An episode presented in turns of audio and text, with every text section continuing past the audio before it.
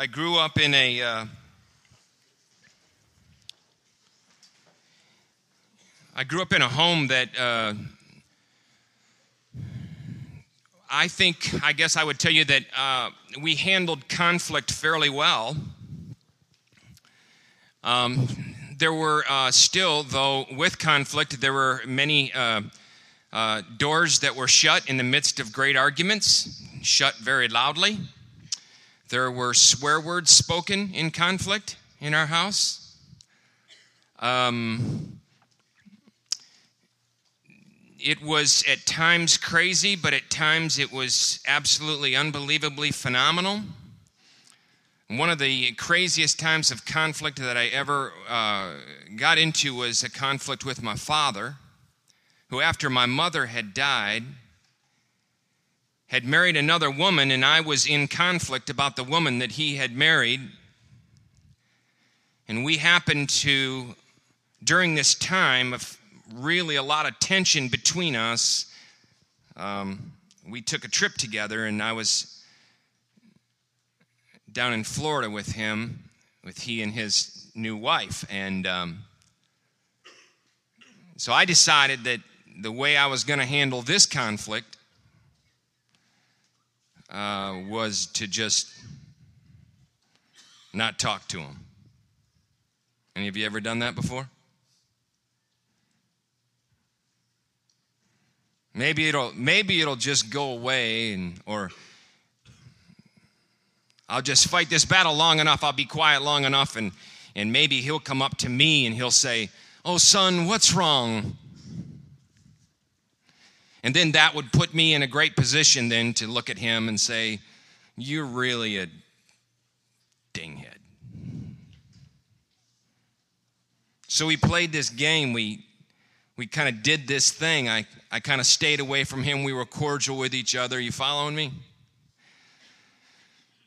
So finally, I just, you know, he's been always been the one as my father to seek me out he didn't do it, and I was really mad. So finally, I just get in front of him, and I, I just sat down and I said, Okay, let's, let's just talk about us. And he says, Okay. And I said, I'll go first. I don't like you. And he went, huh, That's a relief. Because I don't like you either. And I said, But I love you. And he goes, Oh, that's a relief because I really love you. All of us come from different paradigms, if you will, of how to handle conflict in our homes. Many of these paradigms that we've been given, these models of handling conflict and dispute, are very, very broken if we were to really look at them. Many of you deal and handle conflict much like the way your parents handled conflict with each other. Many of you deal with conflict with your friends or your wife or your folks you work with in the same, maybe broken manner. Many of us feel in this room today that there couldn't possibly be conflict in my home. If I have conflict in my home, there must be something wrong with our home if I have a dispute or if I have something I want to talk to somebody about, I can't talk with them about it because it's bad to do that. Many of you come from that background. And as a result, you many of you walk around life like a shaken up champagne bottle. And finally somebody uncorks that thing and it just goes and explodes. Some of you would be what I would call pukers.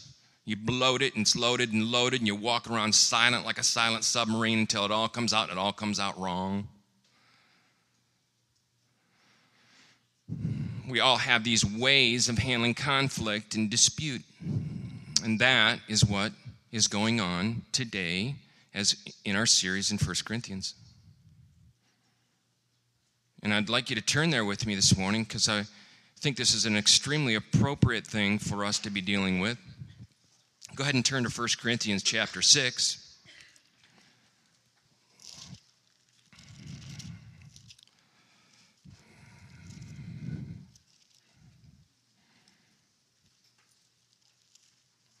1 Corinthians chapter 6 verse 1 if any of you has a dispute with one another, with another, dare he take it before the ungodly for judgment instead of before the saints? Paul writing to the Corinthian church here. Do you not know that the saints will judge the world? And if you are to judge the world, are you not competent to judge trivial cases? Verse 3. Do you not know that we will judge angels? How much more the things of this life? Therefore, if, if you have disputes about such matters, which they were disputing, appoint as judges even men of little account in the church. And I say this to shame you. Is it possible that there is nobody among you wise enough to judge a dispute between believers? But instead, one brother goes to the law against another, and this in front of unbelievers? Verse 7, very, very interesting piece of scripture there. In verse 7, the very fact that you have lawsuits among you means you have been completely defeated already. And then look what he says there. Why not rather be wronged? Why not rather be cheated? Instead, you yourselves cheat and do wrong, and you do this to your brothers.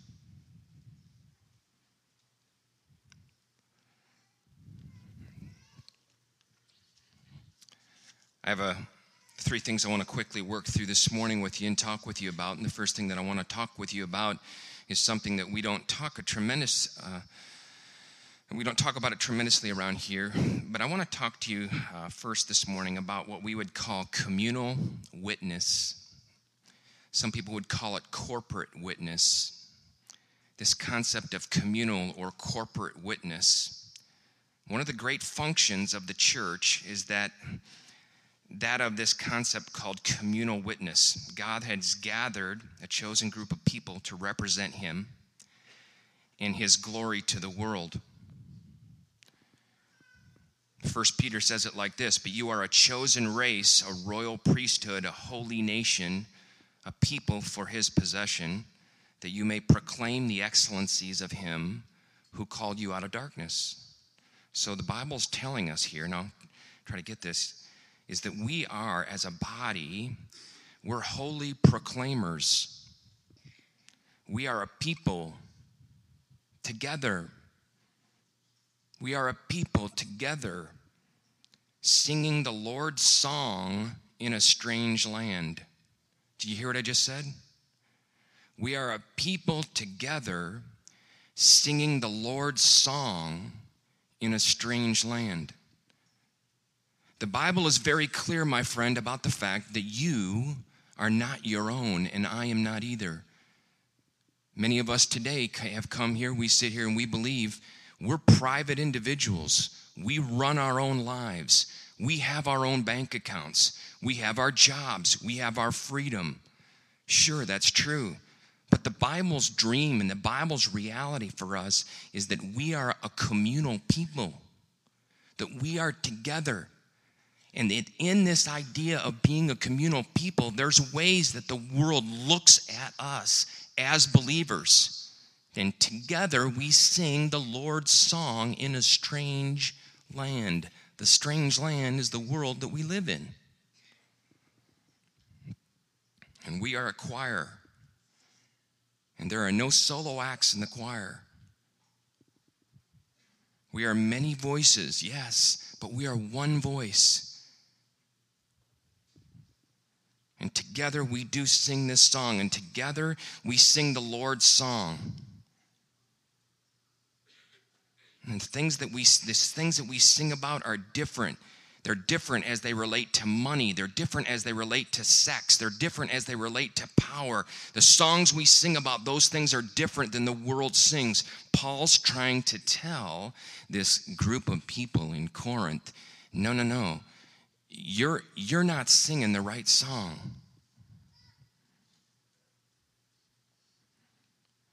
I am very concerned for you as a body of believers about this communal and corporate witness that you have to the world. You're fighting with each other. And by the way, let me make sure you understand. I think this is true that one of the greatest ways that we can witness to the world, and when I mean witness, yes, I am using the evangelistic terminology of witnessing to our neighbors. One of the ways that we witness to a dying world is in and through the very relationships that they see in front of them. Your marriage is how you witness to people. Your friendships, the way you handle your neighbor next to you, that lives next to you. This is one of the ways we witness or we speak Christ to the world.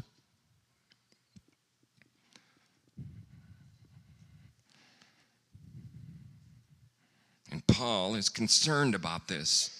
How are you being viewed at by the world? They're looking at you as being just a bunch of people who are fighting. And has that changed at all? Many people would view the church, they had these, the, the people in Corinth had a very low view of the church. And the people in Nashville, many of them have a very low view of the church. The church is held in very low esteem. People would say things that are right on the money, like, What's different about you guys? All you guys do is fight amongst yourselves. Pastors leaving this church and stealing from a bank account. And I mean, you, we could tell all the stories, couldn't we?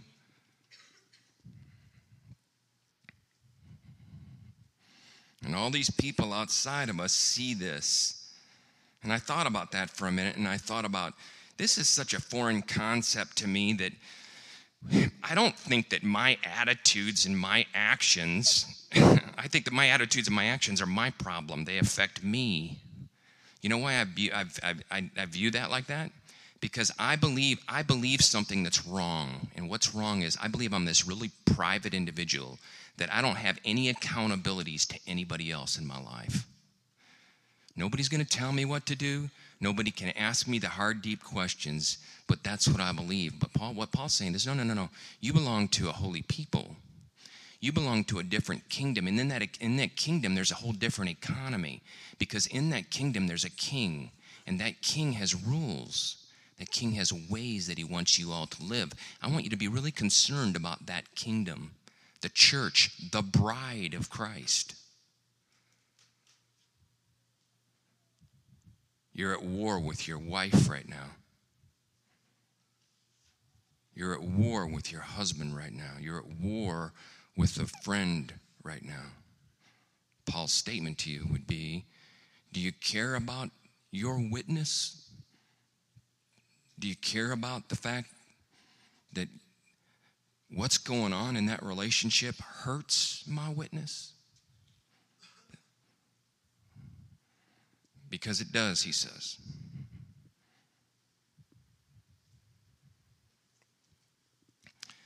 Enough for communal witness.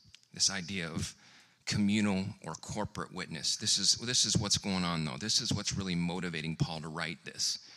Boy, these things are going on, and I got to tell you something, you guys. It's just not about you individuals. This is a big deal. Secondly, what's the problem here? What's happening with these people?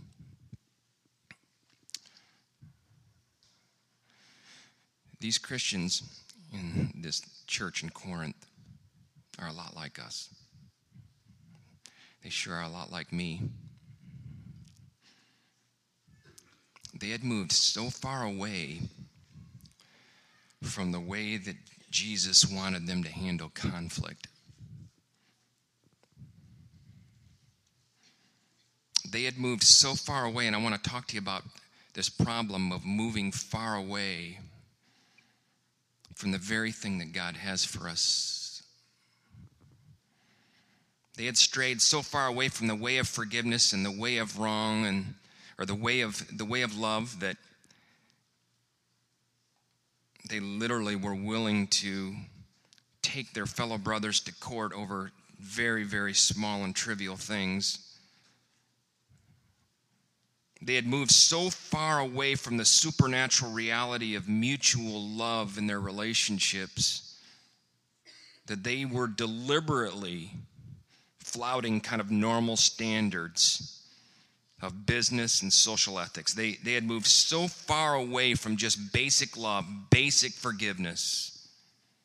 One author says this about them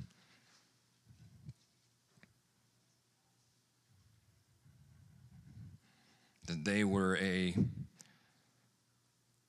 self absorbed, proud, and competitive people.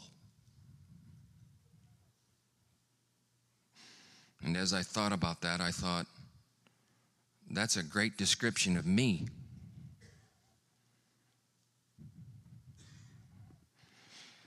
Do you know how self absorbed people handle conflict?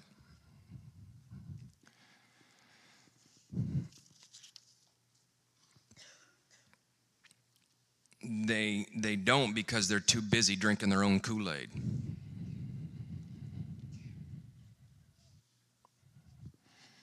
Do you know how proud people handle conflict? Do you know how proud people handle conflict? Do you know how proud people handle conflict? I'm right. And I'm going to be right. And I'm always going to be right. Or in this situation, I'm right. And everybody's to bow down to me because I'm right. I want to be right. I am right. I'm righteous. I'm self righteous. I'm right. Get it? I'm right.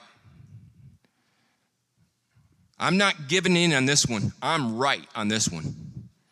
Sound like you and me?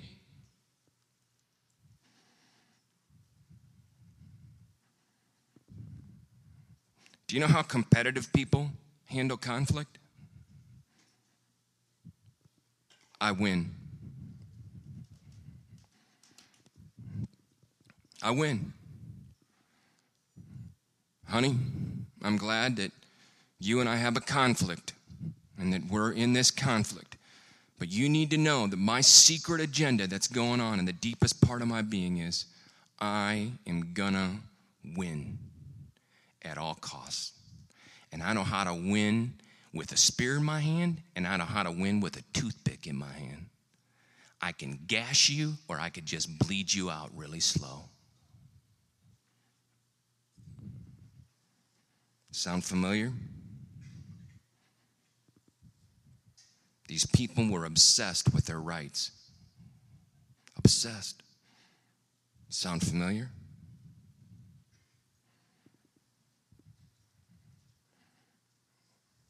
You know how they catch monkeys in the jungle?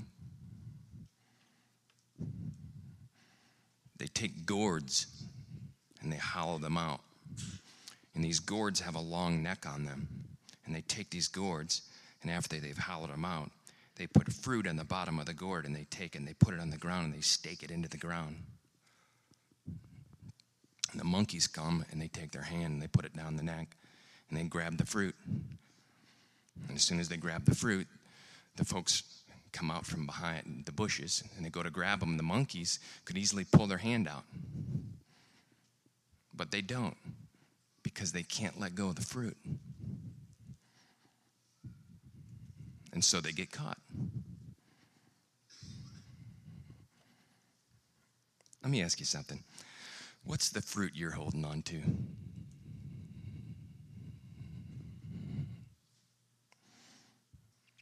Well, my dad, you may say, my dad wronged me. My, my stepdad said this to me, and I've never talked to him since. Ran into a young lady who was being paid, her college was being paid for by, his, by her father, and things were being taken care of, and she made a really bad decision to move in with her boyfriend. Her father cut her off.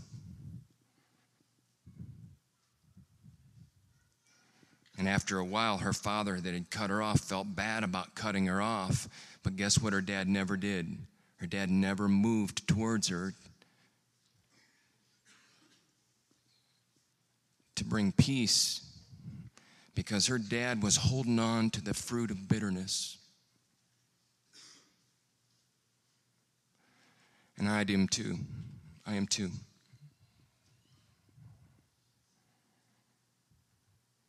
I'm so concerned about my rights. Yes, for you? Somebody said our vindictive grudges all they do is eat our soul and rob our creativity and suck away our joy. Has your joy been absolutely sucked away?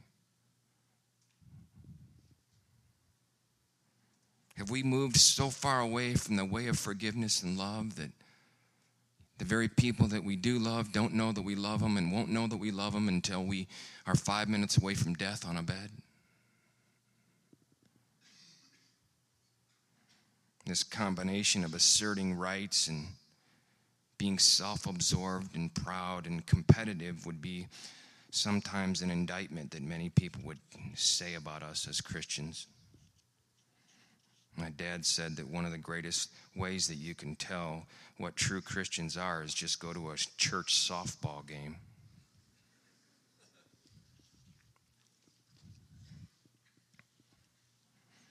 And what Paul would be saying there is Paul would be saying this hey, the way you're playing softball, don't do it like that anymore. In fact, what he would say is, and this takes us into our last point, what he would say is, throw the game. Lose it.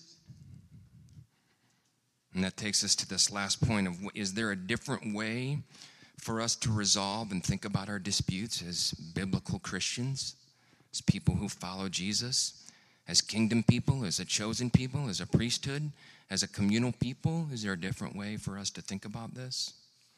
Paul would say, absolutely. You deal with it differently because you are different. You're different. You've been made different. I've given you my son, Jesus. He lives inside of your life. And now you're different. You look at things differently. You look at a lot of the things that the world says to you inverted. They're, totally different, they're of another kingdom. So rather than lawsuits, Paul says in verse 7, look there. Look what he says. Why not rather be wronged and why not rather be cheated? Come on.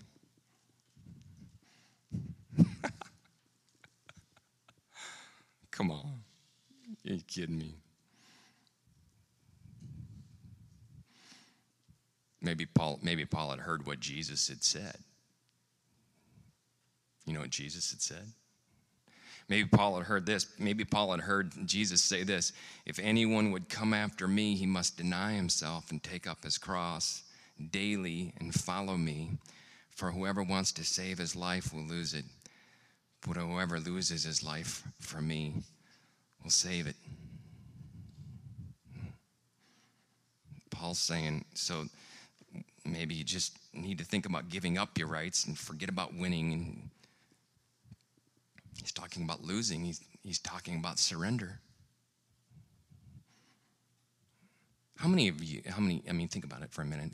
How many times in this last year have you just said, I'm just going to suffer the wrong? I'm not talking about false peacemaking. I'm not talking about I need there's there's certain issues in our lives that need to be confronted and dealt with in a very loving, kind, Christ-like manner. I'm not talking about that. I'm talking about my pride is so big in this situation. I am so self consumed. I am so narcissistic about this issue. Lord, please, I, I just need to lose it. I just need to let go of the fruit.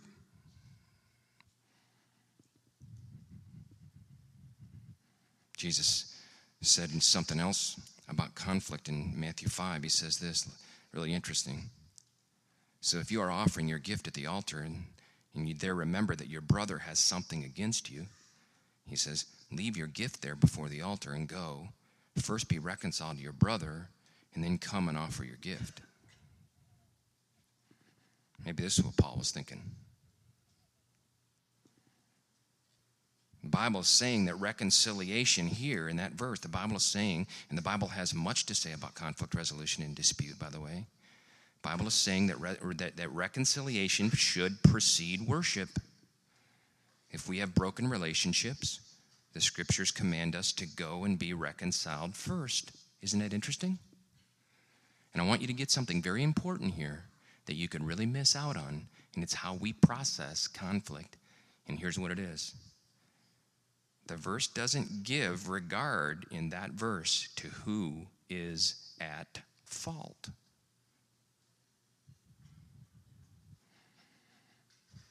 Some, the, this, the verse says this so if you are offering your gift at the altar matthew 5 23 if you are offering the gift at the altar and there remember that your brother has something against you. So that takes away the ace doesn't it that we all want to play? Well this is your issue. This is your problem.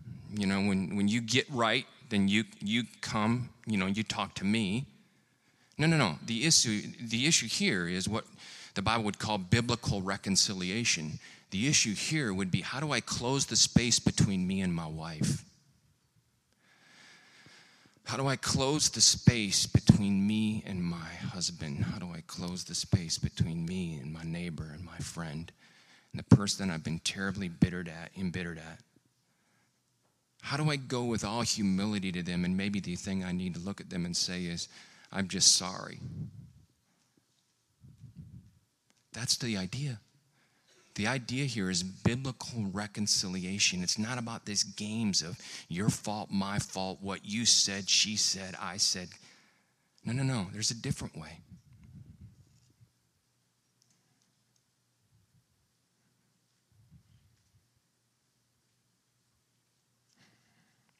Back to this concept, I want to close on this idea of what would it look like for us to surrender. I ran across this this week. Maybe it'll help you. It helped me. Something inside of us despises the thought of surrendering and quitting. Ah, but surrendering and quitting are two different concepts. Quitting says, I don't care. Surrendering says, I care. Quitting says, I can't. Surrendering says, I can't and God can. Quitting is often repressed or expressed anger, and surrendering is expressed love. The mate who files or who quits files for divorce. The spouse who says, I surrender, seeks counseling and accountability. The person who quits becomes an agnostic or atheist and leaves the church. The individual who surrenders says, God, Whatever it takes for my will to break, do it. The quitter says, To hell with God. If he won't tell me, I'll do it my way. The person who surrenders asks, Where is the hell in me? What do you want? Here I am. Speak, Lord. Your servant listens.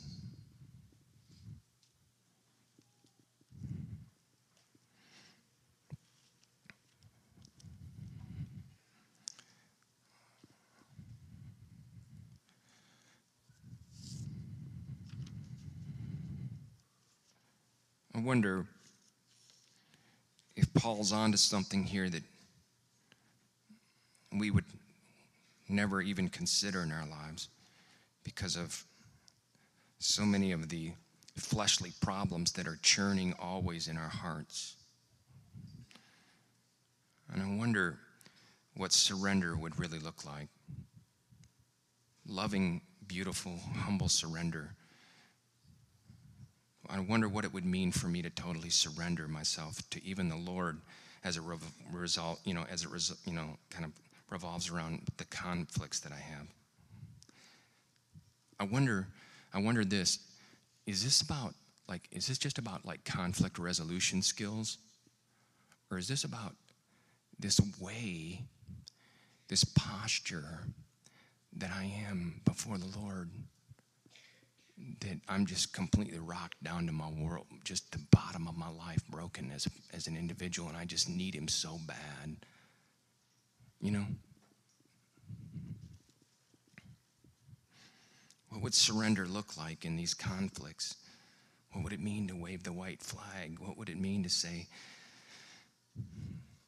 I'll suffer the wrong and I don't again, I don't want to qualify everything. I don't have any problem with you having many questions about what I'm saying, but I think there's time for healthy conflict resolution. I think conflict's phenomenal and can draw us together so much so, especially in our marriages. And I'm going to tell you something. I'm really concerned for our marriages in our church here.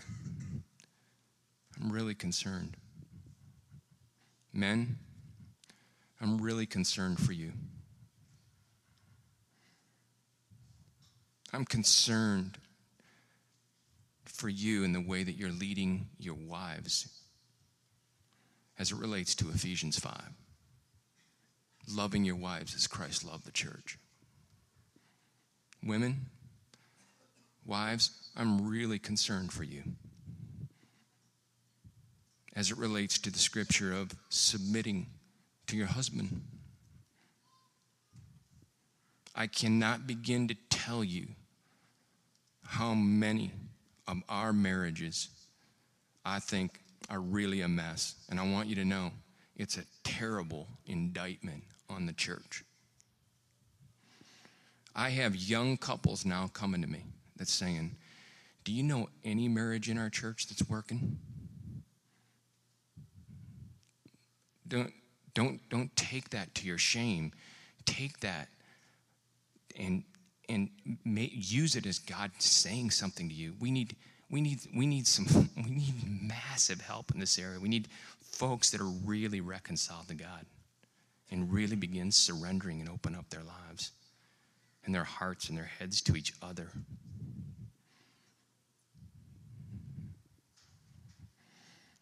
When my girls were small, like two, I have four, by the way. But when they were small, they would always have their time where when we got to church, after church, they would run around like crazy banshee girls. And we loved it when they ran. And they would run and go crazy. But they always had time where the tank ran out.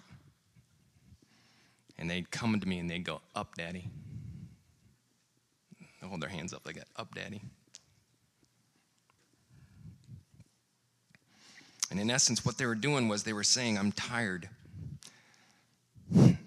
I'm weak. I'm too little. Pick me up. Carry me. And that's kind of what I'm talking about today. Because the spirit of brokenness that we are supposed to have with our Father and with the ones that love us helps us reach out our arms to the Father and says to God, Up, Daddy.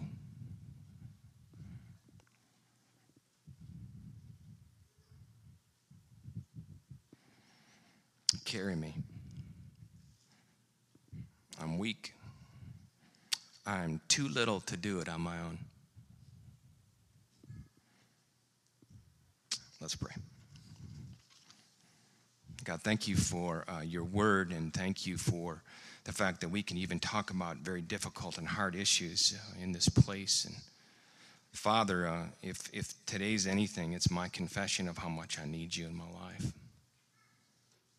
And I pray that for all of uh, us here. I pray so much, Lord, for your spirit to be released on our marriages.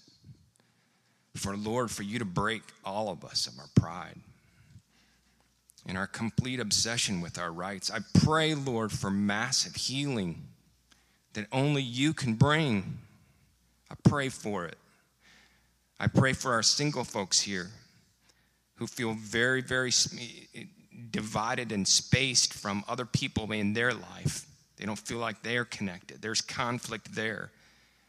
I pray for the people here who don't know you today, who are in conflict with you, Lord. I pray that they would surrender. Lord, lead us in this humble way of understanding things. Help us. Speak to us. Do a work inside of us. We thank you again for a time we can gather and speak your name. We pray this in your name. Amen.